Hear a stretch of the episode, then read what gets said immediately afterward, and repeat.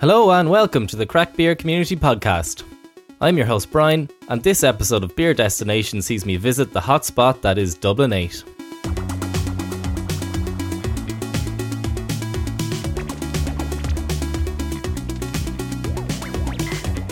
Over the past several years, Dublin eight has gone through a major period of regeneration, with an entirely new, younger demographic moving into the area and calling it home. This has led to the creation of a whole host of new businesses, such as cafes, bars and restaurants in particular, aimed at serving the needs of both its new wave of residents as well as those who have lived in the area for generations. Steeped in both brewing and distilling history, which we'll hear more about throughout our chats, it's no surprise to find some of Ireland's most innovative breweries in the area. I'd like to state from the outset that there are simply too many spots in Dublin eight to try and cover them all in one podcast episode. So, for this episode, we'll be focusing on the outer Dublin eight area of Inchicore, Rialto and Dolphin's Barn. My first stop brings me to the Dublin suburb of Inchicore. Located a stone's throw away from the Black Horse Lewis stop is Rascals H Q, home to Rascals Brewing Company. Its bright, turquoise-blue facade stands tall within Golden Bridge Industrial Estate, located on the Tyrconnell Road. It houses its full-scale production brew house, as well as a brilliant taproom and pizza restaurant. It's here where I sit down with Rascals co-founder Cathal O'Donoghue and ask him to introduce himself and to tell us a little bit about Rascals. Hi, my name is Cathal O'Donoghue. I'm the co-founder of Rascals Brewing Company. Um, myself and my wife started the business back in twenty fourteen. Um, We met and lived in New Zealand for quite a while, and we saw the whole craft beer scene taking off over there. Uh, we started homebrewing, moved home to Ireland and kept homebrewing. Um, we, and we had an interest in craft beer and had a feeling that maybe there's something in this. Um, so we're, my plan originally was to cobble together old bits of dairy equipment and start brewing like that. We uh, came across Galway Bay's old equipment. This was back in November twenty thirteen. Um, brought that equipment over to Dublin. And, and that's when we started. Okay, very good. So you mentioned that you're over in New Zealand, uh, you were checking out the scene over there, uh, you're trying the beers that were going on. Was was there any particular moment you had or any particular beer that was like the, the spark and said, all right, this is what we need to be doing? There's several, I suppose, because I was over there, um, like went to the Irish bars first and was drinking Guinness, and it wasn't very good because it was, wasn't the same as the Guinness here at home, and started drinking some of the local kind of macro-brewed beers, and like they didn't, didn't really float my boat. And there's one brewery called Tuatara, and they had a tap room in Wellington, and they went in there and they had like whatever ten or fifteen different taps. uh, I think half of them were theirs, and they're just these really hop forward beers, uh, quite a lot, quite high bitterness, really. Some of them were all, almost tasted like green resiny flavour, real piney and citrusy. Uh, and then there's some traditional uh, breweries over there as well. There's one brew- beer called Bookbinder, three point eight percent, kind of mild, um, really easy to drink.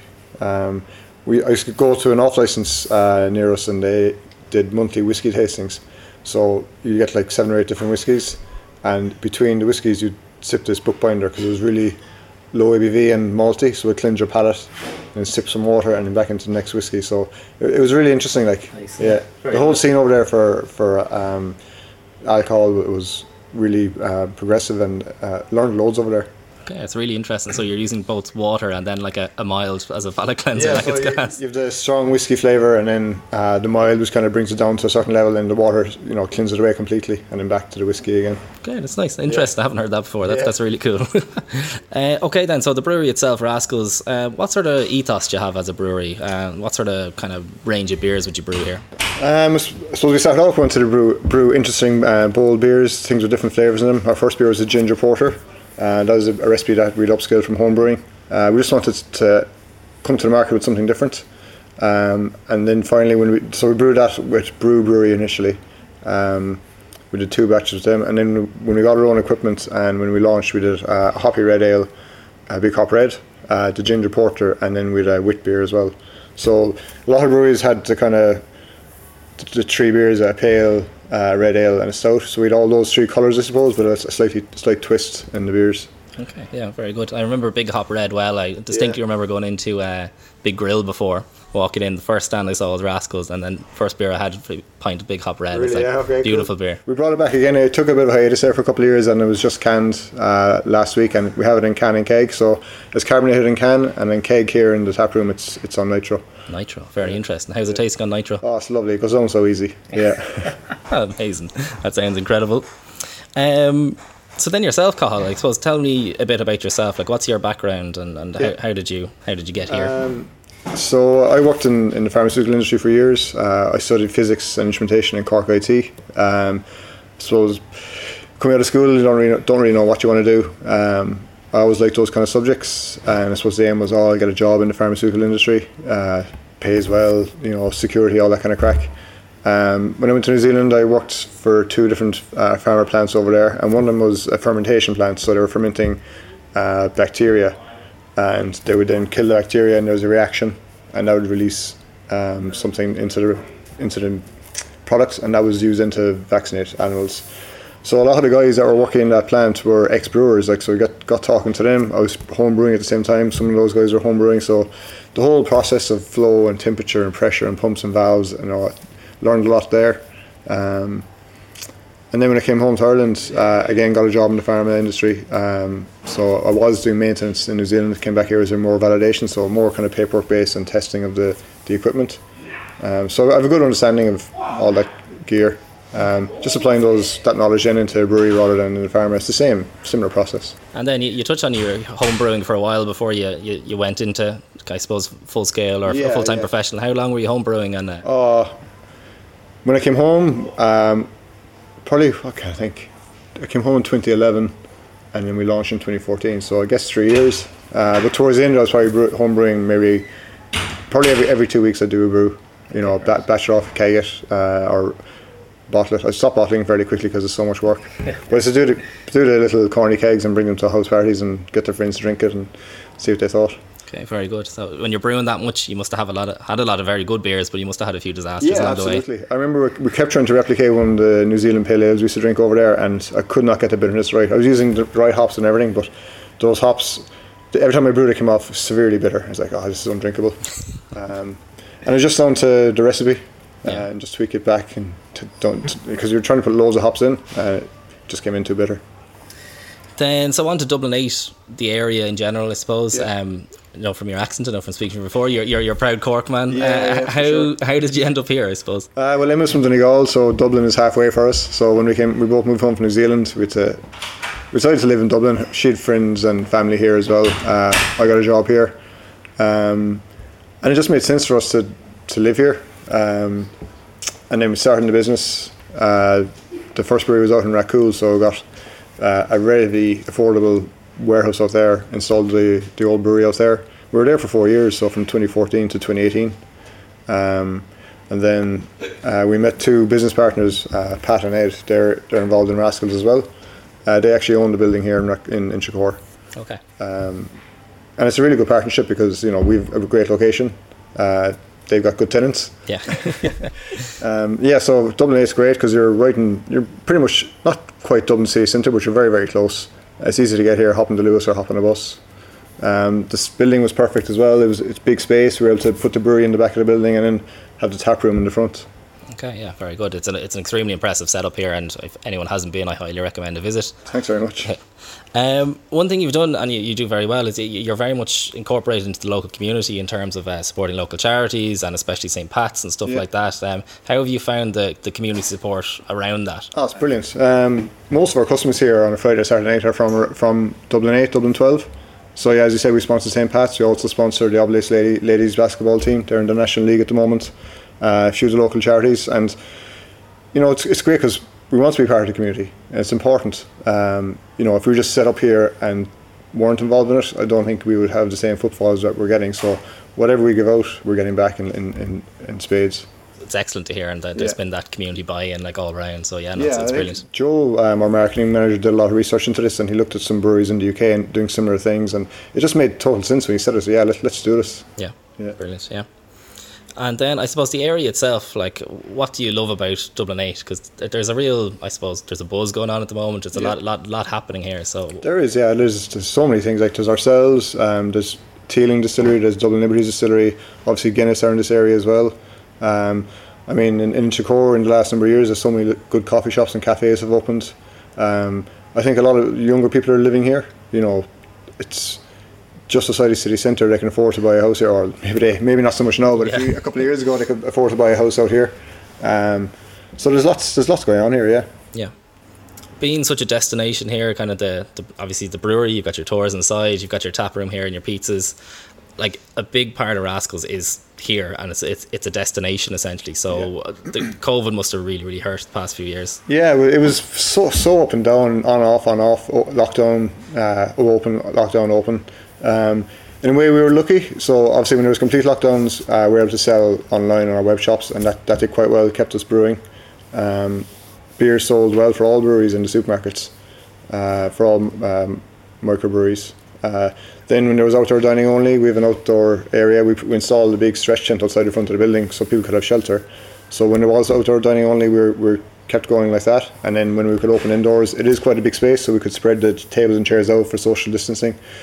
And then there was lockdowns again, outdoor dining again. So it was, we we had to adapt and change uh, every time the, the government made a decision. I remember the first couple of times it was really awful, because we're like, okay, there's a, we can't go anywhere, and we're inside here with all this produce ordered in. I think it was like on a Friday night they announced it, with all this produce ordered in for the restaurant.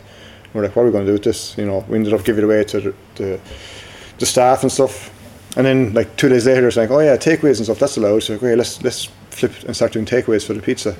And that took on a life of its own. Um, we're, the guys were really busy, like, so we had two chefs working full time and the restaurant manager and one other person just managing the takeaway orders and, and delivering them out to the, well, it wasn't delivery, but it was collection. Yeah. Um, so that was great. It kept those people in a job and kept us tipping over as well. Yeah, I know. It was, it was yeah. great. There was a moment here. Um, we actually ran the event here in kind of in late August uh, upstairs, uh, yeah. a craft beer event. And there was a moment there when I was just looking around downstairs. The place was full, upstairs was full, outside was full, and I was just like, "Yeah, we this is this is a year ago, like yeah, whatever." Yeah, yeah, yeah, exactly. Like this is this is just finally, it just feels like we're back to yeah. normality. Yeah. It's, it's I, I love it when seeing this. It's this nice buzz when people are here, they're enjoying their food, enjoying their beer. You can hear the chats, and people are trying different drinks, and yeah, it's it's nice to see it. Yeah, definitely, definitely. Um, so then the area itself then, what's your, your favourite thing to do around Dublin eight when you're when you get a rare day off and you're able to tear yourself away from here? There's a few things to do around here. I mean, right next door to us is uh, the gravity climbing walls. Um, I don't do it a lot, but I've been there a few times. It's, it's quite challenging. Um, I mean, the building's as tall as ours, so you can climb up to maybe five or six metres. Uh, so it's, that's quite fun. Um, I don't know. I usually I live at the other side of the park, so um, there are some good bars here. The Circular, it's a great place to go to. Uh, Lucky's, um, Dudley's is a good bar as well. Uh, on Thomas Street there, the Thomas House is a lovely bar. I'm just talking about going drinking all the yeah. time. um, there are like Richmond's Bar, Richmond Barracks. There's tours to do there. Obviously Kilmainham Jail. There's lots of tourism stuff to do. And this is kind of like we say, we call it outer Dublin eight compared to towards yeah, the city centre. Exactly. Yeah. yeah, that's it. Then I suppose no, but no doubt it's been a, a bit of a roller coaster ride the past um, eight, eight, nine years or so. Uh, well, eight years, yeah, yeah. Eight years. So it must have been. There must be like obviously I said a lot of ups and downs along the way. Have there been any particular highlights? Um, I think getting this place open. There was a lot of work went into it. Uh, between getting the building, there was six months of construction, uh, getting the tanks installed. It was. I still I'll never forget it. Like it was such a mad day. We had to open the roof, had a crane here dropping the tanks in one by one. And all had to be done within, well, two days actually, because we we don't the containers that came um, with the equipment. You only had them for a number of hours, so each container like we have for two hours, empty it, get the tanks in. So it was a full-on day. But like once you get all the tanks in and they're sitting there uh, in place, it was a proud moment, I suppose. Um, yeah. So then coming here on a Friday or Saturday night when I'm with friends and family, and you can see people having a good time, and then like all the staff are engaged with them and. No, the staff here are great. They give the people a really good service, and you know I'm proud of that too. Like, yeah, yeah, yeah, definitely. So then, I suppose, what's on the horizon for Rascals now? What's if we're looking in the, the crystal ball? What's coming down in the, in the future? So directly upstairs from us here, we had that space where you had the craft beer community. Uh, we want to develop. That's pretty much an empty space at the moment. I want to develop that further. uh, and maybe put some more restaurant space up there. Or what we potentially look at as well is running music events up there. Uh, we do put D Js on uh, here, but there's a, that transition from restaurant into late bar is quite difficult. It doesn't really work. So we're thinking if we have a separate space upstairs for that, it could work really well. Also, we, we get a lot of corporate uh, requests to book this venue out, but we're f- pretty much full with our locals on Friday and Saturday nights anyway. So it wouldn't be right to close it for the, f- you know. So if we have a separate space upstairs, we can go. We can accommodate those people as well. Okay, very good. Um, so that's there's a bit of work involved in that, just planning and all the different things that have to go through, get a license, et cetera. Yeah. Um, Then next year, uh, we want to run the Happy Days Beer Festival again out in the yard. That was great fun last year. Again, that's another proud moment we had. We ran our own beer festival out there. That was great fun. Mm. Uh, again, a lot of work went in with the whole team for that. Yeah. Uh, but, you know, we pulled it off, so that was great. Yeah, absolutely brilliant festival. Yeah, it was yeah. excellent. Yeah, yeah. It was fun. Yeah. um, but then, so we can't not talk about the pizza and yeah, the tour the, as well. The pizza is just as important as beer for us. Um, it's pizza and beer when people come here. Um, and, like, the chefs are amazing here. They make some really good stuff. Um, like we sell pretty much as much as much pizza as we do beer nearly. Yeah. Yeah. Have you a particular favourite on the menu? It changes. Like there's a really nice one right now. We do a monthly special for the pizzas. It's called the Hot House Flowers. The guys have um, so they got cauliflower and they've um, cooked it in, in a hot sauce, like the same hot sauce they have in chicken wings, mm. and then that's put on the pizza along with some gorgonzola, and it's delicious. Oh, nice. Um, but then the old favourites, then like you know like, you can't beat a good margarita. Um, The Dublin eight is a good one. Yeah, it's uh, just with black pudding and uh, caramelised onions. Yeah, very good. And then tours are available as well, so you can come in yeah. and have a look around the, the entire brewery yeah, inside like, and see how things uh, are made. Friday evenings, Saturday afternoons, Sunday afternoons, uh, we do tours. Yeah, so you can, you can get a tour for ten euro, or you can get a premium tour, which includes a tasting of four beers at the end for twenty quid. So, yeah, they're quite popular. You know, we, we could have between ten and twenty people on a tour. I'd like to thank Cathal for taking the time to chat and for showing me around Rascals H Q. It's a truly impressive place, and I would highly recommend a visit for a brewery tour, as well as some delicious beers and pizza. For the next leg of my journey, I jump on the Lewis and head in the direction of the city centre. I hop off at Rialto and find myself with a few minutes to spare before my next interview. This provides me with the perfect opportunity to pop my head into the Mace on South Circular Road. Located at the back of the store is a hidden treasure trove of exceptional beer. From brand new releases to some of the more rare and limited brews, it stocks them all. It really is a hidden gem. Having picked up a few brews, I make my way towards my next stop, The Circular. First opened in December twenty nineteen, a mere twelve weeks before the pandemic struck, The Circular is the perfect example of a modern neighbourhood bar. Located on South Circular Road, its beautiful red brick facade ensures that it blends perfectly with the buildings in the surrounding area. It boasts an impressive tap list of independent Irish beer, a range of regular events, and delicious pizza. I sit down with co-owner John Mahon and ask him to tell me a little bit about the bar. Uh, okay, so the Circular, we opened Circular in December twenty nineteen, and we got about twelve glorious weeks out of it before the pandemic brought the shutters down. Um, we were obviously then closed for two years on and off, and Uh, in those two years we sort of did what we had to do. We kept, uh, we were closed as much as we had to be and open as much as we could get away with. Uh, so we have a number of different operations going on in here. There's a pizza operation, Coquelin Pizza. There's a cafe, Daddy's Cafe, and then we set up a drink store, uh, like lots of people did, and we called it a Decent Drinks Club. So we had three things keeping the lights on in here. Uh, it kept... Um, people in the area sort of engaged and kept us on their radar, and uh, that's something we were conscious of, and we didn't want to lose because we had a strong start and there was a lot of people who were coming in immediately and happy to see us and were into what we did, so we didn't want to lose that and have to rebuild momentum whenever lockdowns, plural, ended. Um, and I guess that worked. Um, it, it definitely kept us uh, relevant in the area, and you know, we got to know our locals a bit better, and we learned a few things about retail and all the rest, and now we've effectively come back full circle and we are the pub we set out to be again. Um, and despite being here for, you know, three years nearly, uh, three years next month, um, we uh, we effectively are, and we certainly feel like a year one pub, because over two of those years were, you know, in versions of lockdowns. Uh, so we haven't yet had four seasons of uninterrupted trading. Uh, wouldn't exactly call the current four seasons normal either, what with uh, inflation and costs and war and things like that. Um, but at least we're open and we are figuring it out as we go. So yeah, it's it's been a strange experience as opening clubs goes, but uh, but here we are. Yeah, very good. I like how you said you come full circle as well. Very good. Yeah. Very on, on theme, on oh, brand. I didn't think about it, yeah. um, so you said you're you're technically your your year one pub, we'll say, but you're here about three years. Mm. What what was in the building previously? Uh, a pub. It's been a pub for God knows how long. Uh, I haven't dug into the history, but I mean certainly sixty, seventy years, I would say. Uh, it is, you know, we're just about in the suburbs here. Uh, it is, you would say, your sort of classic village suburban pub. It's big, uh, to be honest, it's too big, and we knew that when we got here, and our first instinct was to sort of chop it up and do different things in different spaces.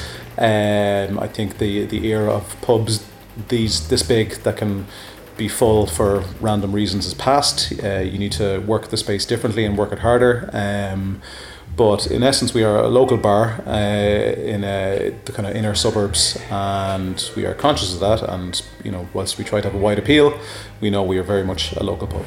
Yeah. Okay, very good. Yeah, so I was just going to touch on the ethos of the place. So you are very much local bar, local pub, but yeah. you're a very strong uh, supporter of local independent Irish beer as well. Mm. Why do you feel that's important within the area?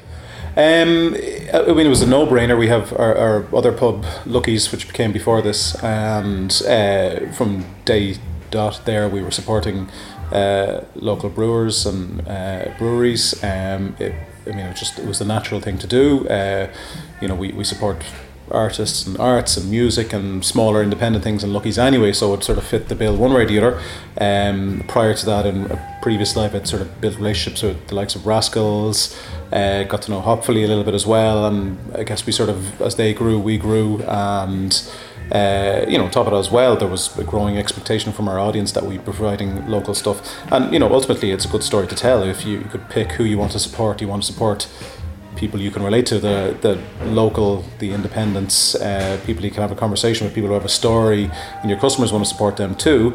And for us, it was about sort of getting a balance between uh, local independents uh, and I guess the bigger players as well, who, you know, support us in different ways, and you know, people expect as well. So uh, I'm not going to make any bold claims to be a craft beer bar um, or to have the most cutting edge and frequently rotating lineup. We don't, but we stand over what we have. White Hag, Rascals, Hopfully, Kinnegar, they've all done really well for us. They're all, we've met them all, they're great guys, fantastic beers, Whiplash. Um, it, it just fits, you know, that's so that's why we stock them. Um, I'd like to touch on your background a bit then, John. So how did you how did you get here, basically? How did I get here? Um, well, it depends where you want to start, I suppose. Um, So I've been in the pub game since uh, since I was a teenager in, in the mid nineties, and uh, I in my early twenties I joined forces with a, a, a crowd in its infancy then called Body Tonic, who were running a handful of club nights. I was a D J. We were all D Js. We started doing gigs together, and more gigs, and bigger gigs, and better gigs, and that eventually led to uh, opening uh, the Bernard Shaw up in uh, sorry, Richmond Street in Portobello, which is now gone, closed in twenty nineteen. Uh, so uh, that was my first pub baby, I guess, and had thirteen uh, uh, hectic years there. Uh, it was only supposed to be twelve months, but uh, we squeezed thirteen years out of it. And in two thousand fourteen, I departed that company, and a couple of years later I fell out with my business partners Barry and Simon, and we found and opened what became Lucky's, and that was in two thousand eighteen. And then twenty nineteen, end of twenty nineteen, uh, the circular, uh, well, the building was offered to us. It was already closed, same landlord as Lucky's, so he said the tenant was leaving and would we be interested. We said we might. We checked it out, we negotiated, and Uh, we took it because we, you know, we, we believed in Dublin eight as an area. I live around here, so I, I sort of, I, I guess I know it. Um, I can see what it is. I can see how it's changing. I can see what's coming. I could see that there is and would be demand for what we offer and the type of bar that we are uh, in the area, and growing demand at that. Uh, so that's why the, the three bars we have now are all in Dublin eight. It wasn't really the plan at the start. The opportunities presented themselves, but they all seemed to make sense at the time, and hopefully they'll still make sense in a couple of years' time. Amazing, yeah, and you, you brought it on very nicely into to Dublin eight. So I was about to tee it up, uh, didn't even have to. um, so you've touched on, like, there's a lot, there's lots going on in the area mm. uh, at the moment. So why do you think that is, or what what is there, I suppose, special about Dublin eight at the moment? Um, I don't know if you call it special per se. I mean, it was obviously like any neighborhood, there's special parts, special people, but um, it's it's been clear for a long time there's been a cohort of people moving into Dublin Eight who, you know, are, let's say, creatively minded or uh, discerning or interested in different things, um, uh, and there was little supply of that stuff in the area. Uh, I mean, we didn't invent it, we didn't, you know, come in and open up a fancy new bar that other people have been sort of doing bits and pieces here and there. We were just another element in that, I guess. Uh, but it was very clear that there was a sizable amount of people who lived and worked and hung around the area who wa- weren't having their needs met. Now, it's Dublin, it's a small city, you know, there's always that inertia about moving away from the centre. So whilst that was a strong gut feeling uh, for us, it was also very unclear that we were actually correct or that would work. You just had to sort of jump in feet first and go for it and believe in it and convince people to go there. Maybe we had a bit of an advantage in that my background is a promoter and just, you know, working hard to get people to come through the doors and come up with different ways to, to bring people in. Uh, so I suppose that was a, uh, a degree of experience that we had uh, that we could bring to bear in it, and, you know, it was much needed, especially in Lucky's and Mead Street, which uh, is a ghost town at night. It's not It's not as bad as it used to be. There's more stuff in the area, but at the time it was us and two other places that had the lights on on the whole street, so it was very much a destination. People were going there because we'd somehow convince them to change their habits and go to Lucky's, uh, and they'd be bringing their friends, and we just have to repeat all that. So it was a an informed punt, you could say. Uh, we saw things, but you still have to take that leap of faith, and thankfully it's worked out so far. So. Yeah, we're we're happy with the decisions thus far. Yeah, brilliant. And how have you found the, the local community kind of support and buy-in to, to what you're doing? Fine. I mean, there's, you know, obviously there's two different types of local communities. Some people have been there for ten generations, and then there's everybody else, and uh, all the blow-ins, myself included. Um, we, like, we've had zero issues. Uh, everybody's been very kind and welcoming. Uh, you know, we, we don't pretend to be something we're not, and they don't assume we're something we're not either. So it's obvious that we are a contemporary offering. Um, and we have plenty of, you know, local locals who come in and check it out. They get the same welcome everybody else gets, and uh, and why wouldn't they? Um, some people seem to be surprised with this, but uh, we are open. We don't have security, you know. There's nobody saying you can't come in, so people come in, they make their own minds up. They either like us or they don't, like any pub. And yeah, we we found our crowd uh, within all that. Okay, brilliant. And what is it about the area that you love then? Um, it's, I guess it's the, it sounds cliche, but it's the people who, who live and hang around here. It's it's slightly off the beaten track, uh, getting more popular all the time, but definitely at the start and still, uh, it's that bit off the beaten track. So you, the people who come to our places tend to be sort of interested enough to find out about our place, and they want to be there. They're not just passively turning into, going into the, the nearest pub with the lights on. Um, So that develops a certain type of crowd and a certain type of atmosphere and energy, and uh, that can be fun and exciting, and you definitely feel like there's a there's a scene uh, developing all the time. So it feels, I suppose, a little bit special in that sense, uh, and I think that's what attracts a lot of people as well. And we'd have a sense as well that there's a growing amount of people who uh, want an alternative to town. And there's a growing amount of alternatives to town as well, which is sort of fulfilling that, um, in that you can now start to go to different areas in the city that aren't the city centre, not the same old haunts of Saint William Street and around there, or, you know, Abbey Street and Northside, or whatever it is, or Temple Bar. You can now go to a Stony Batter uh, or to, increasingly, a Dublin eight for a night out without a plan, because now you've got options, whereas you didn't until recently. Um, and that's that's attractive to a lot of people who are kind of sick, I guess, of Uh, town, or how busy it is, or what's become of it. Um, not to say there's not great businesses in town, but, you know, it's the, it's the centre of the universe, and that's not attractive to everybody forever. So um, I, I think we're doing a, one of the reasons we do okay is because of that. That, you know, this kind of slightly alternative option is attractive to uh, a growing amount of people. Okay, sure, very good. Yeah. Uh, let's say you have a, a rare day off, you can pull yourself away from the Circular or Lucky's or the Magnet, everything. Uh, what do you like to do in the area? Um, well, I, I keep saying that I, I need to get out of my bubble, because I, I live in, I suppose, what you'd describe as the, the fifteen-minute city. Everything I need's on my doorstep, uh, between, uh, you know, where I work, uh, you know, food and drink, cafes, shops, uh, my kids' school. It's it's all there, so it can be hard almost to get out of the, the triangle between where I live in the centre of um, the Magnet, Lucky's and the Circular. Um, Uh, but I suppose when I go out, I'll, I'll go to just the local cafe in Noshington, down South Circular Road, or I'll go to Two Pubs, or Legit and Mead Street Ups and Lucky's.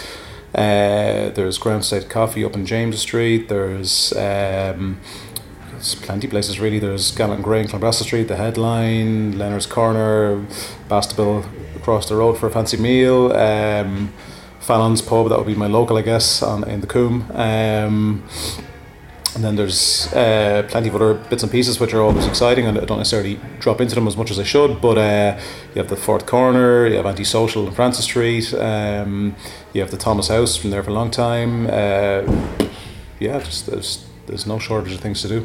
Sure. Mm. So one thing I've noticed about the Circular is that it's there's events nearly every night of the week, mm. uh, which is brilliant to see, and it's making a lot of sense now that you've said you've your background in events. So that's that's two plus two uh, adding up. Um, you have your, your table quiz every Wednesday night, I believe, and loads and other things going on. Um, how important are the events to, to um, I suppose, the everyday life? They are essential, uh, and they're more important than I'd hoped they'd be, uh, because it just takes a lot of work. Um, but it's... Uh, This maybe going back to my first point about working the venues harder. Uh, I'm sure at some point twenty years ago and beyond, this place could have been randomly packed on a Tuesday with people drinking pints for no particular reason. Maybe the football is on or whatever, or not. But those days have have, have passed, uh, and people around here do not come in and drink like that anymore. So you got to find other ways to be busy, and that's increasingly more important now as post-pandemic. There's definitely a change in culture, a change in habits. Uh, and with inflation in mind and all these other, you know, uh, negative stories, people you can feel people restricting their activities or contracting a bit and uh, not going out, or if they do go out, not spending like they used to be. I still, it's too early to say exactly how it's changed or that it has definitely changed. But for the last year, I just I haven't been able to shake the feeling that things are different. Um, and what I've been describing as that it, sort of things look the same but feel different. Then maybe that's just our context where we are, what we do, or you know how young or old we are as a business. Uh, I don't know. It's just going to take a couple of years to kind of settle into some new groove. But there's definitely a lot of things you could, could have counted on in the past, or a lot of the norms uh, you can't rely on anymore. You know, so basically all this leads to the need to do events. We'd want to do events anyway, or some amount of events, but now we both want and need to do events to establish this place, to keep new people coming, to get people through the door, and just create, you know, multiple reasons to be as busy as we can be. Okay, very good.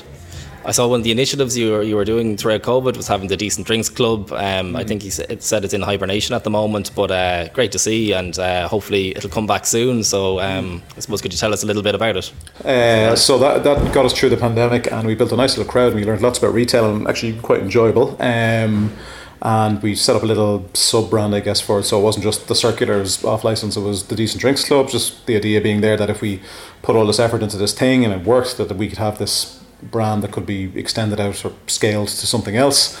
Scaled maybe a bit lofty of a word, but um, when things reopened uh, in January, uh, we held on to it and we established it in one of the spaces here in the Circular.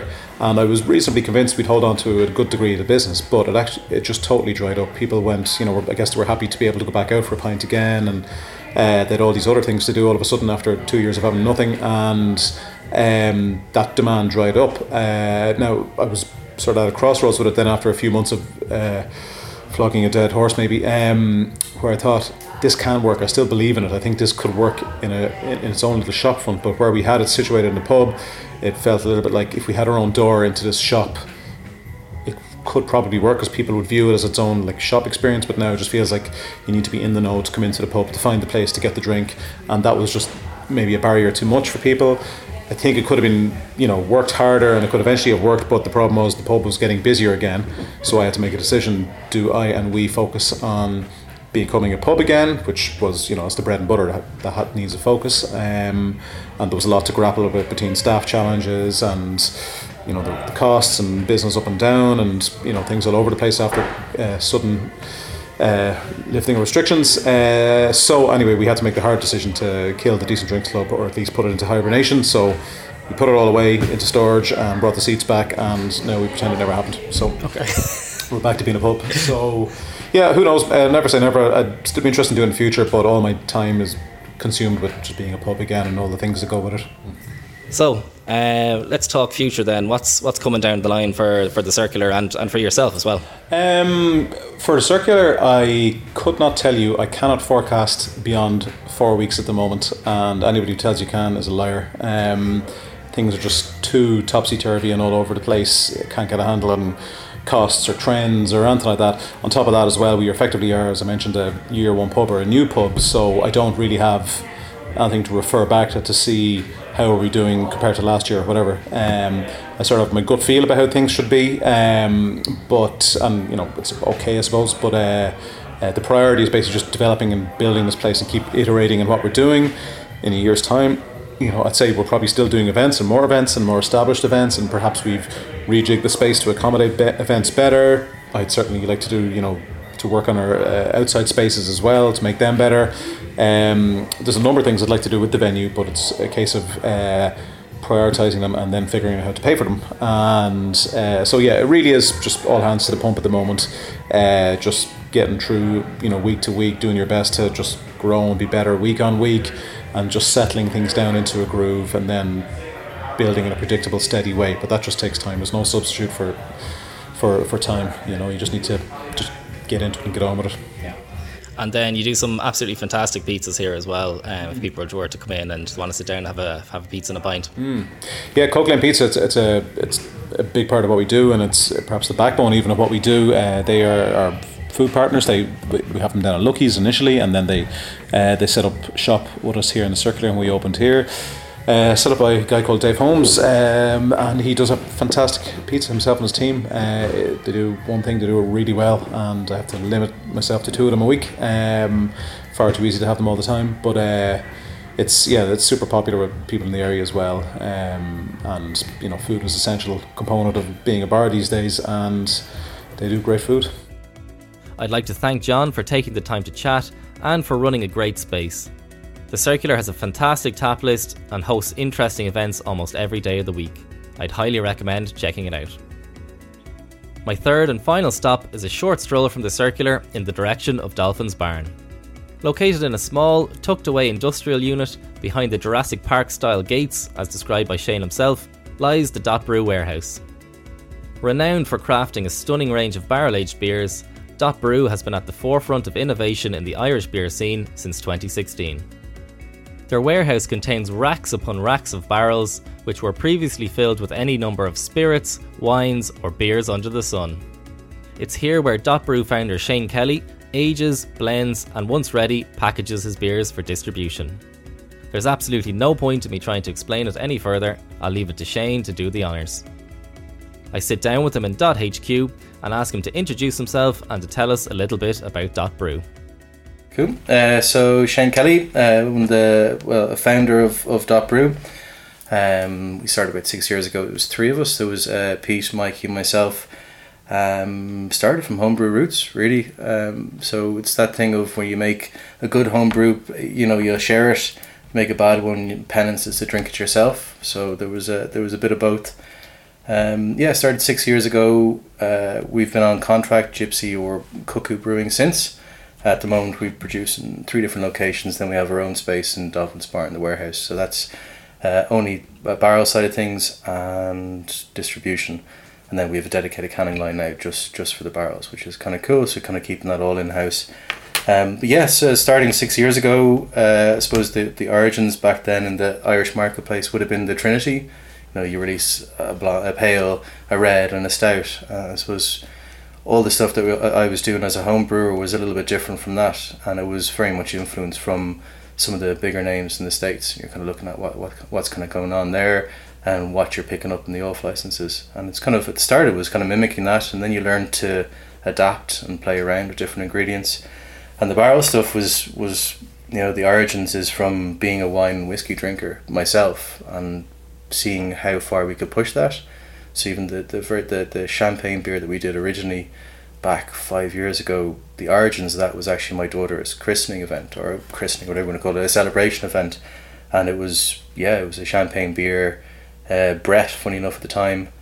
And yeah, that was kind of the start or origins. So I think for the first two or three years of Dot, all of the releases had already been done as home brews. It was kind of, uh, or tweaked and kind of, you know, kind of scaling it up, um, is a little bit different going from kit to kit. Uh, so yeah, origins were in Craftworks, and then we've kind of jumped around a few times. Um, so we've brewed in a few different places now at this stage, but try to keep the same beers. Now we're trying to keep the same beers in the same locations just for consistency.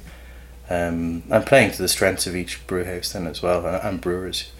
Um, yeah, six years ago, first beers were Session Rye, which was basically a pale rye with mosaic.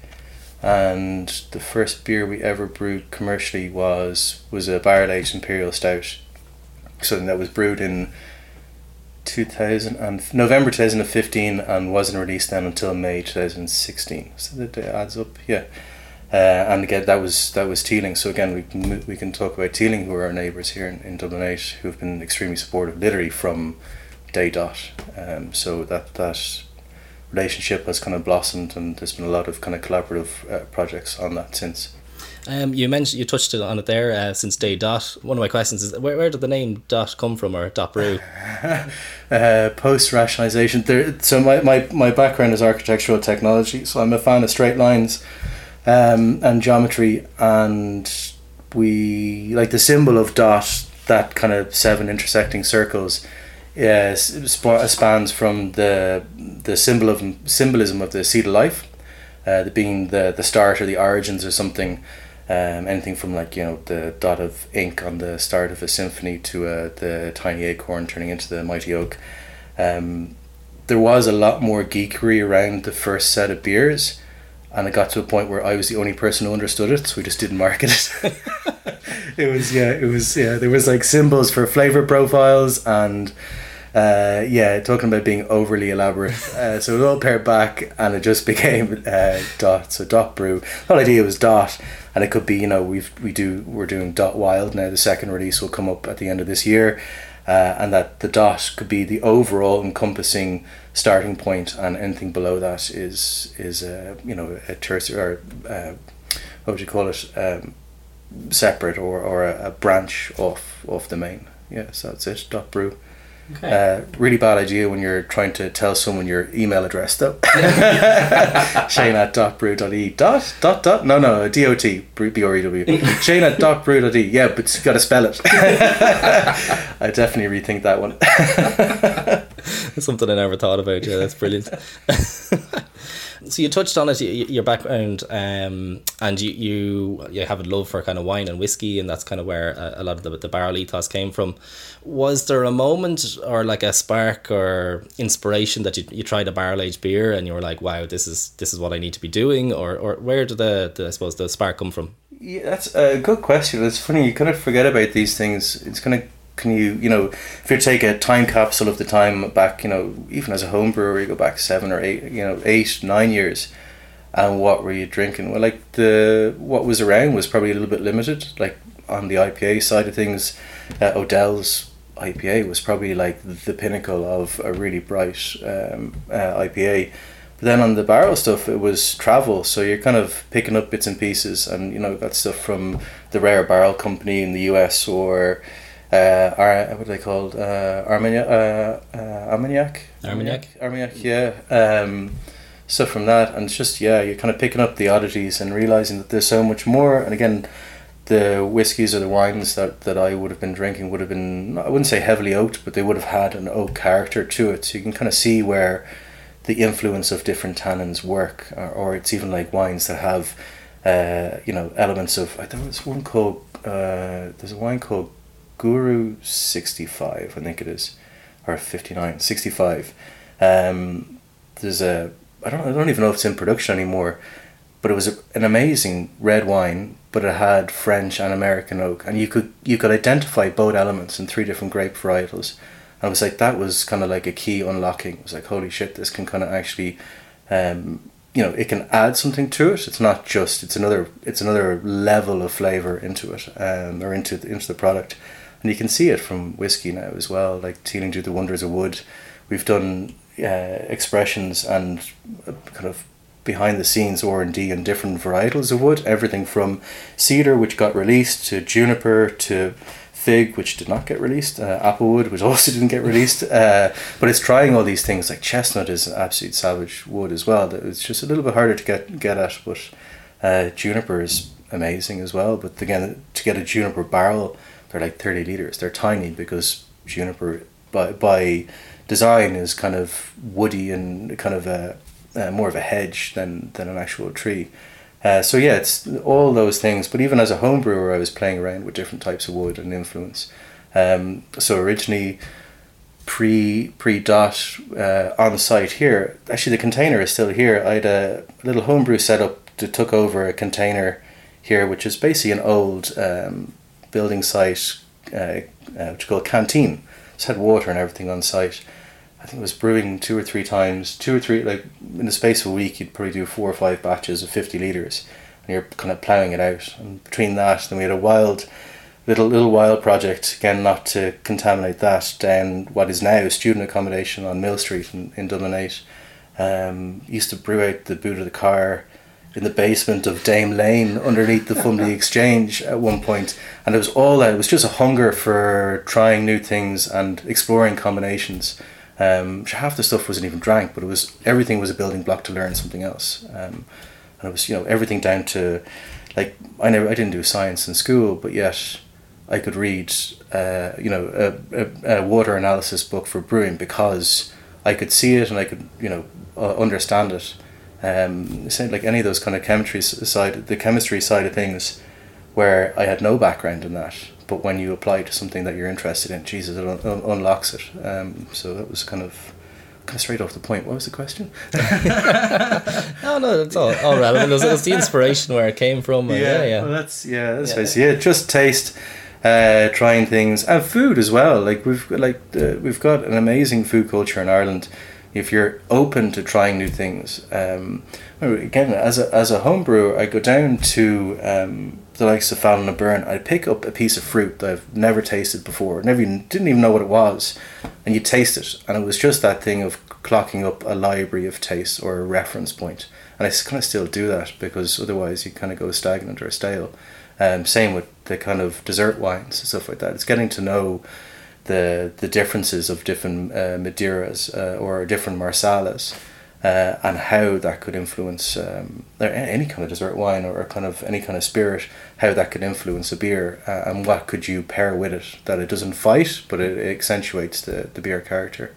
Um, so I still do that. I enjoy. enjoy I just I enjoy flavours and taste. I suppose that's that's it. Yeah. Yeah, brilliant. A lifelong commitment to R and D. I'll yeah, say. Yeah, yeah, you don't get this figure uh, without uh, dedication. Yeah. So I'd like to touch on, I suppose, the ethos of the brewery. We've obviously discussed barrels in depth. Um, yeah. There's a lot of barrel aging going on. There's also non-barrel aged beers. Yeah, um, but then in terms of the beer range, so so what sort of uh, beer styles are, are coming out of that, and what are you aging in barrels? What are you not aging? Yeah, um, I like. Yeah, I think there's there's maybe a little bit of hop fatigue, um, and we kind of saw that kind of creeping in last year. So we've kind of pulled back a lot on the specials, and focused on just very well well made core.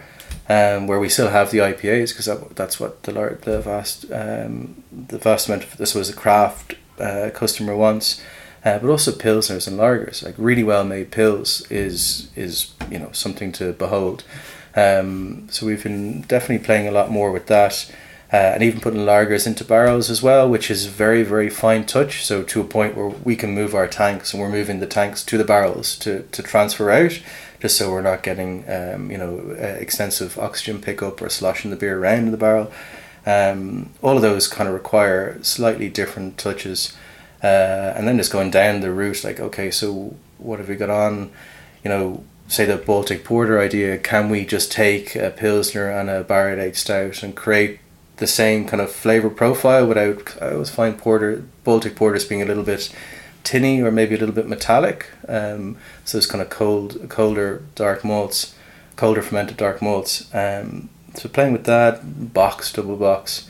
Uh, so def- definitely playing with lager yeast this year a fair bit. Um, non-alcoholic is something that we've been looking at for like three years, maybe more. Um, which I'm not going to say we've got it right just yet, um, but we're still playing with it. Um, it's that again? It's a like, It is a difficult... St- low A B V styles are difficult to get the flavour in. Like alcohol is a carrier. Uh, alcohol, like you're basically creating a tincture and it'll absorb everything else around it and hold it. If you take that building block away, what can you do? And that's that's kind of what we're playing with now. Yeah, I'm, I'm uh, I suppose, chin deep in non-alcoholic at the moment. Just trying to see if like, we won't release it if we're not happy. Yeah. Um, and at the moment, we're not quite happy, but we're very, very close. Yeah. That would be brilliant to see on the market, yeah, something yeah. like that, yeah. Yeah, I think uh, that dry January will get people in a headlock. Yeah. Uh, so yeah, just play, playing. We're happy to we're happy to take a punt, and we've got really cool customers that are that, like the vendors that we deal with. They're happy to explore, which mm. is great. So, you know, like doing uh, a Helles, uh, which is a style we'd never brewed before, uh, and just doing a Helles with uh, Sweeney's and D three is great. Uh, Redmond's in Ranelagh are forever. Jimmy comes up with a, an idea or a barrel, and we design a beer to the barrel. Like, that's so much fun to do. Um, same with like uh, Martin's as well. God, I'm gonna I'm gonna say all these people. I'm gonna forget someone. So uh, yeah. Lots of like Bradley's as well. Recently, Black Rock Cellar, like invoice number zero zero one uh, zero zero zero one um, was to was to Black Rock Cellar. The guys have been so Brilliant. supportive yeah. um, since since again since the very start, and all those relation they're like personal relationships. You know the guys well. Um, We were give, I, I was giving them the stuff that was coming out of the container here uh, as taste before we ever released our first stop brew, and giving they're giving you know honest feedback. And I think that was, as a home brewer, yeah, your mates are all going to say, "Oh, free beer is always great," you know. But if you want to expand that out, you need to have that constructive criticism. Um, so yeah, yeah, just keep playing. That's basically it. Yeah. Yeah. Excellent. So then, I suppose I'd like to move on to your background a little bit. So um, what is your background? Yeah, uh, architectural technology. Um, so what does that mean? Uh, kind of more on the drawing side and more site work within architectural practices. So the first practice I, I worked with was Murray O'Leary, which was based in Dublin eight off, um, off what you call it? Jeez, I've forgotten it. Just there in, in Fum- off Fumbly, uh, Fumbly Lane. Uh, then they went belly up in two thousand nine. I ended up working for uh, Mola Architecture, which was a spin-off from, from that. And then uh, through the help of the Fumbly Exchange, which is a co-working environment, they get, basically gave me a desk uh, for a couple of months. What uh, I Basically, it's a parachute. You're standing on the edge of a cliff. You're like, okay, I want to do something. I want to do something differently. Uh, with the support, obviously, of my, my wonderful understanding uh, partner. Um, yeah, jumped off the cliff. They gave me a parachute. Worked uh, like I've actually been working architectural technology for the first four years of DOT as well. So DOT was the second full time job, and it's only the last two years now that uh, I've gone kind of full time at it. So uh, and since then we've been able to hire in house as well, which is great because it just means we, you know, we're able to give a better service. Uh, we're able to see more, do more. Um, but that took a time. So we grew very, very organically from from a very small start and a small capital. Um, and kind of built it up from there. So yeah, architectural technology, everything from uh, everything from I suppose from initial design concepts, fire certs, D A Cs, planning, all the way through to site supervision, um, and yeah, that kind of plays on how you build a beer. I still think of a beer as a, as a it sounds corny, but as a building, it's that idea of foundation, uh, the idea of cladding, which is kind of like your you know your aromatics, uh, and then the kind of the overall finishes. Um, Yeah, it's kind of or, or how you build a dish of food. Like there's all these kind of correlations between each and how you approach things. Um, so yeah, that's that's basically where I've come from. Uh, Mikey is the same, architectural technology by trade. Um, still um, himself and his wife run a practice, and then um, uh, Pete is the master of the Gold Gilded Casio. He's basically the the accountant, black and white fella, who just tuts and looks down his glasses. And we know full well that he's as blind as a coot. He looks down his glasses, he can't see us, but that's what he'll do. But it's great. It's a really good dynamic because if you just had creatives working together, they get nothing done uh, or they get lots done, but, but it wouldn't last very long. So having the black and white element is is, is key, you know. Um, so I said, yeah, it started from very humble beginnings and then keep, keep kind of building. We're still still very small. Yeah. Um, But everything that we've achieved thus far is, you know, help from help of, you know, customers, friends, family. Yeah. Um, so, yeah, so all, all good. Yeah, still here. Yeah, yeah, yeah. It's great to hear about that organic growth. And I suppose, like, the like DOT itself, it's it's a very ambitious project in, in what you set out to do in terms of the barrel aging beers, especially in the Irish market. So it's it's absolutely brilliant to see you grow along organically and be able to... to to take that plunge, I suppose, and, and, and I guess lose the parachute, as, yeah. as you said. Yeah, well, you know, the there was a couple of things we were told early doors. A really load of books on people who'd started, you know, the the you know Dogfish Head book on starting how they started, and a few other kind of yeah the Mickler or whatever Brewdog, whatever. You read plenty of these books when you're starting out, and you're like, yeah, yeah, yeah. Or even uh, what's the man's name? Odell Brewery. Tim, oh yeah. You know, saying things like, you know, cash is king. Uh, when you're starting a business, and you're like, oh yeah, it'll be fine. Like at the start, we were trading trading architectural services for brewing time. That's kind of where, like I said, it's yeah. pretty bloody organic. Um, but yeah, and it's yeah, I suppose having the right people around you. And then there was a couple of things we were told: two, you're only ever two bad beers away from bust. I think that was a really good way of of looking at things. Is that if you're not happy with it, you don't let it out. Um, what was the other one? You can have the best beer in the world, and if it sits on the shelf, it's useless. Mm. So re- the real the reality is, where we make beer, the person behind the counter is probably the one that's selling it, and it's, you know, making sure that the the vendors, like, will always leave a sample of beer. Of everything we release, we'll leave a sample with the shop so they can try it, um, so they can under, get an understanding of of what they're what it is they're selling, sure. And we get feedback from them, which is good as well. Um, yeah, so that's they're they're. Three things always forget, always remember, oh, yeah. but sometimes forget. yeah. And then, I suppose, how did you find out that you have this brilliant palate for, for blending beers and, and you know doing the things you do? I, I I wouldn't say I wouldn't say I have a brilliant palate at all. I would. Um, uh, cooking curries. I make a mean curry. um, No, it's like the barrels, we do tours, or we kind of do, you know, even say the barrel adopters thing, we do a tour inside, and it's very much the right-hand side of the room is, is the spice rack. A barrel on its own, like you could get a unicorn, and they're so rare, where one barrel will stand out and shout, and it's, don't touch it, take it out of the barrel, package it as soon as possible. But the majority of the time you need, you'd have a barrel that might be, the beer might be a little bit dry, the other one might be sweet, you kind of balance those out. Um... It is literally like how you'd prepare a dish of food. It's like you, you, you where you would see, if you cook, you season. Uh, with, with creating a barrel-aged beer, it's no different. Uh, it's awesome when a unicorn comes along. Um, I'd love to say they're all unicorns, but that's that's a lie. So it's how do you play with what you have? Yeah, that's basically it. And the world, like the, it's endless. Uh, like with all the speciality barrels that are coming in now. And that's a lot down to, say, the Irish whiskey, the growth of Irish whiskey and the innovation that's in that sector, uh, but means that we have access to those barrels now. So we're kind of intercepting, uh, whether it's, you know, whatever, dessert wines or different malts or different, you know, even just uh, red, really fresh red and white wines uh, or tequilas or whatever else. Whatever's, you know, literally the world is your oyster and you can find it if you know where to look. Um, so it's, yeah, it's, it's good. It's good fun, definitely. Yeah. Well, that moves us nicely then into Dublin eight itself. So you're you're located here in Dolphin's Barn. Um, you're a stone's throw away from Teeling Distillery actually as well. I know there's a strong connection there. Yeah, yeah. They said so the the very first beer we ever did was was aged in Teeling. I remember having a a, a conversation with Jack Teeling down in the cafe down in the, the distillery. Uh, kind of doing an introduction of what we are, and you know, please give us a couple of your barrels, please, please. Uh, and in fairness, he, like he, I've got a lot of time for Jack. Um, again, what they do is extremely innovative, and he took a punt. He did. He could have just said no. Like, how many people are knocking on their door? Um, so he gave us two, and that was the very first beer we released, and then we refilled them again. Ended up sending those barrels back to them, and that whiskey uh, was released then. As an exclusive to the to the visitor centre, um, and since then we've had that barrel exchange. So if you're looking down in the yard here, there's whatever thirty odd barrels that are only re- emptied in the last like week or so.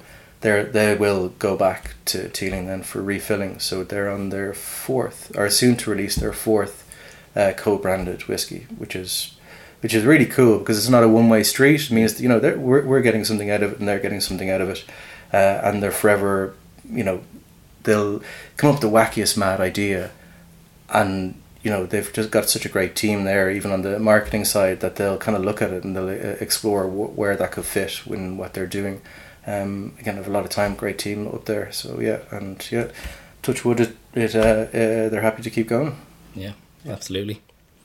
Um, so there's a lot going on in the area. Like it's it's a there's a real buzz. There's a there's a lot happening in Dublin eight at the moment. Um, how did you end up here? And I suppose, how long have you been here? Yeah, so uh, I've been working in Dublin eight since I finished college, which is, I think, seventeen years ago, uh, with a, a small stint in, in uh, on Dame Lane um, for, for a couple of years. Uh, so yeah, and I also li- I lived in the area up until a couple of years ago as well. So I used to live in the Tenters, which is like the beating heart of of, of residential uh, Liberties area.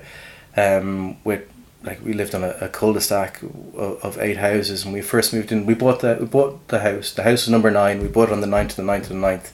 A little bit superstitious, um, and we popped into the neighbours, say hello, um, and they introduced and like they the they had been living there for thirty odd years. The um, the guy's mother lived on, across the road on the cul-de-sac. And they're kind of going through each house, and it's like, oh, they're blow-ins. And how long are they for here? It's like, oh, I hear eleven years. Like eleven years was still a blow-in. Like it's like, um, so uh, he, uh, like the level of community in that area is absolutely staggering. And I would hope that it's still there. I know that it, there's a lot of redevelopment for for you know like the likes of uh, student accommodation and, and hotels. And I just I would hope that the community aspect doesn't get killed, because when we were you know we were starting. Uh, Matthew, who now who now works uh, with me, um, uh, he he's a furniture designer and manufacturer by, by trade. He had an office which was uh, office and workshop, which was actually a converted toilet.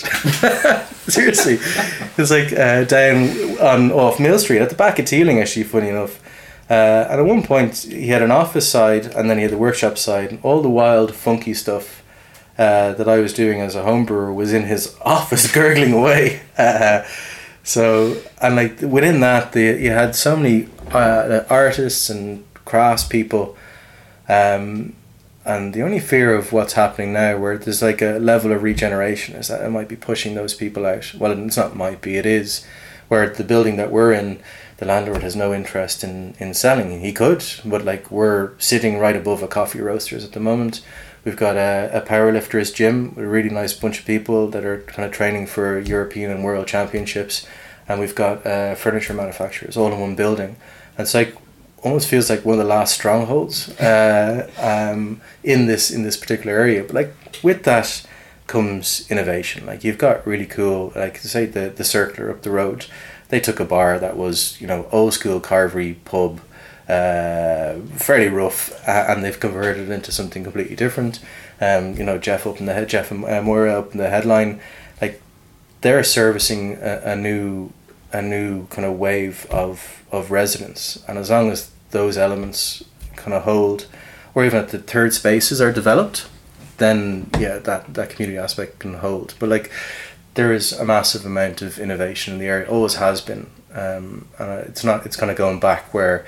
forty odd breweries and distilleries, because you know they were outside the city walls and the tax for the incoming grain was cheaper, uh, and it was kind of lawless. It was the Liberties, you know. Um, there's still a lot of innovation and creativity. Um, I just yeah, you'd hope to see that that retains. Otherwise, it'll it'll lose a bit of its own its soul. I think. Yeah, absolutely. Okay, so let's say you have a, a rare day off. You're you're not working away on, on dot brew stuff. You're not you're not in the warehouse uh, amongst the barrels. Um, what would be your favorite thing to do in the area? Do you know if it if it's if it's a case of kind of getting out and meeting up with a couple of people? It's yeah, it's out for a pint or two. Um, my kids rate Rascal's Pizza as like they're within their top two, so which is awful because it means I get to go climbing and then have you know in in um, in behind yeah. um, in gravity and then uh, pop in for pizza and, and beer, which is you know absolutely terrible for me, but great for them. Um, so like yeah, it's even even simple things like if you like we generally just end up eating lunch standing up, and every so often you're like you know what, all right, that's it, we'll go actually sit down and grab a bit of lunch. And whether it's the Fumbly, Fumbly Cafe, which, you know, the test of time, they're constantly innovating and doing, uh, they do good food. Um, and even during COVID, then they kind of reimagined what they were offering. Like all those places, just you can absorb what's going on. You can sit there for a few minutes and just kind of see what's going on. Uh, and it's amazing, yeah, the familiar, familiar faces. Um, so, yeah, a, a pint. I haven't been out for a pint for ages, so I'm going to say pint. And then... Um, yeah, I used to be big into climbing pre uh, B C before children, Um, so, uh, but my kids are starting to get into that now, and Rascals is perfectly located for that then as well. Yeah, very convenient. Yeah, very, very, very convenient, yeah. Um, you mentioned it earlier, uh, the Barrel of Doctor programme. Um, it's something that, that I love and part of. Um, I, for the past couple of years, I love everything about it, just the, the idea of it, the concept. Um, could you explain a bit about what it is? Yeah, first brain envelope to you. uh, yeah, so the, the whole idea was to to be able to, um, I suppose, communicate a little bit better with, with customers and then offer something completely unique. Um, and get a maybe a bit of a better insight into what we're actually doing behind the Jurassic Park door and barbed wires. Um, so that that was kind of the origins of it. Now, it has, I think it's evolved, and I think we're forever looking at ways to improve it. I think the, the forum uh, set up this year through the craft beer community, I think that made a big difference because things get lost in emails, uh, whatever else. So the whole idea is that um, the start of the year, we do, so you get a uh, bag of cans. Um, I think next year will be a little bit different. It'll be cans and maybe a t-shirt. Don't quote me on that. Um, and then we get people to vote on barrels that they want to see used, and they get a vote on styles. And this year, that the suggestions were were savage. They were stellar. I think we were only looking for one or two.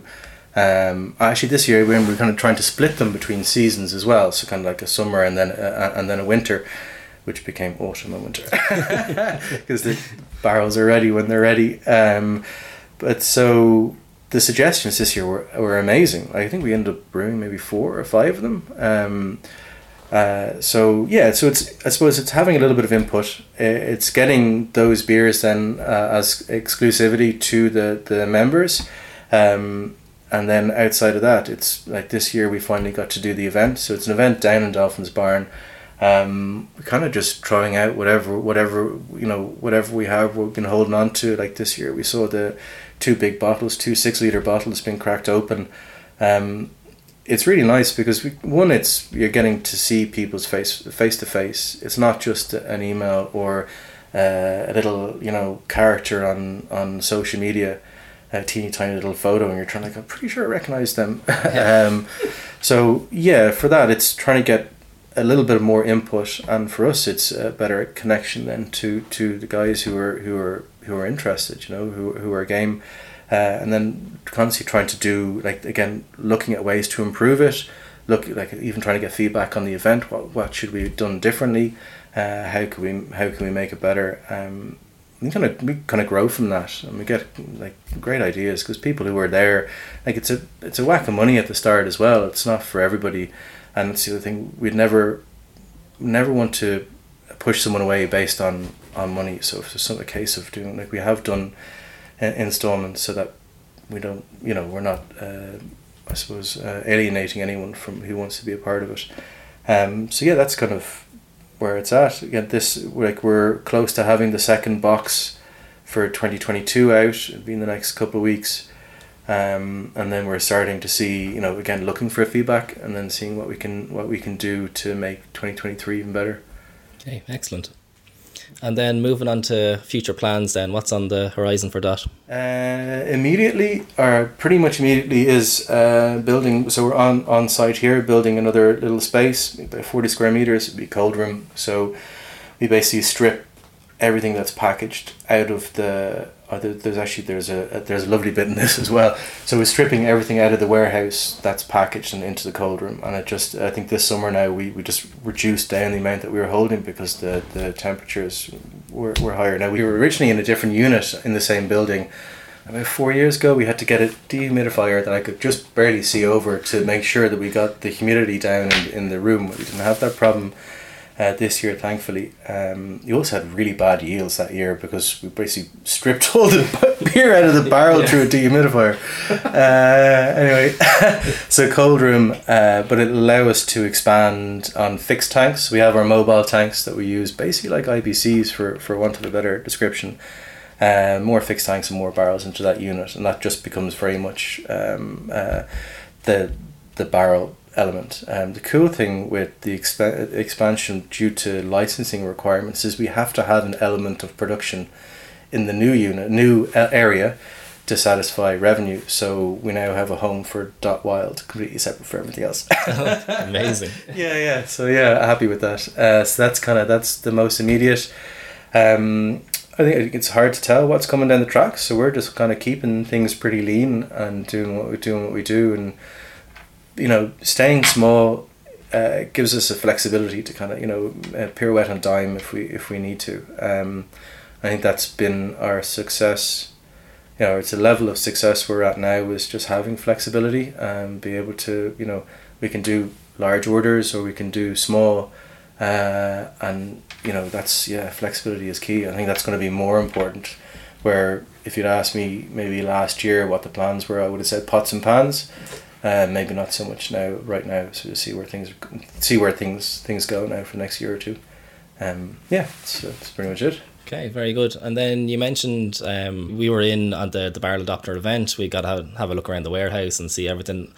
You don't do, I suppose, publicly available tours, but you do do tours. You can you can get in touch and then you can organise a private tour. Yeah, we, yeah. Same. So we don't we don't advertise it. But yeah, we do private tours. So generally, just kind of groups. Kind of we found that we've done larger numbers up to kind of twenty five people. And we found, you know, from six to twelve is a nice number because it's intimate.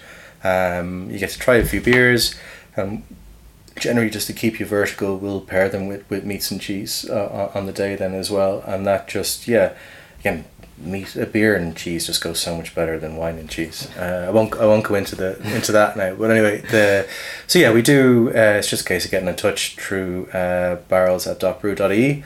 Um, at the moment, we're kind of closed for that because we're hammering out our our uh, Christmas stuff. At the moment, Christmas started kind of three weeks ago for us. Um, so we're kind of plowing that out, and then there's not enough room to move in the warehouse. Uh, so yeah, that's yeah, absolutely. People are interested. We're always happy to have people down. Yeah, uh, it is a small space, so we'll yeah. The tour doesn't last very long. I'd like to thank Shane for taking the time to chat and for showing me around the warehouse. If you like the sound of what the team at Dot Brew do, then I'd highly recommend getting in touch with them directly to organise a tour. You can also pick up their range of beers throughout the majority of independent off-licenses around the country. As we start to wrap up our episode of Beer Destination Dublin eight, I'd like to thank all three of my guests once more, and I'd like to thank you for listening. It's clear that there's a vibrant independent beer scene in Dublin eight. I hope this episode has helped to highlight that, and if you don't already live there, I hope it's encouraged you to pay it a visit. As stated from the outset, there are simply too many spots in Dublin eight to try and cover them all in one podcast episode. With that in mind, we will return to Dublin eight in the future.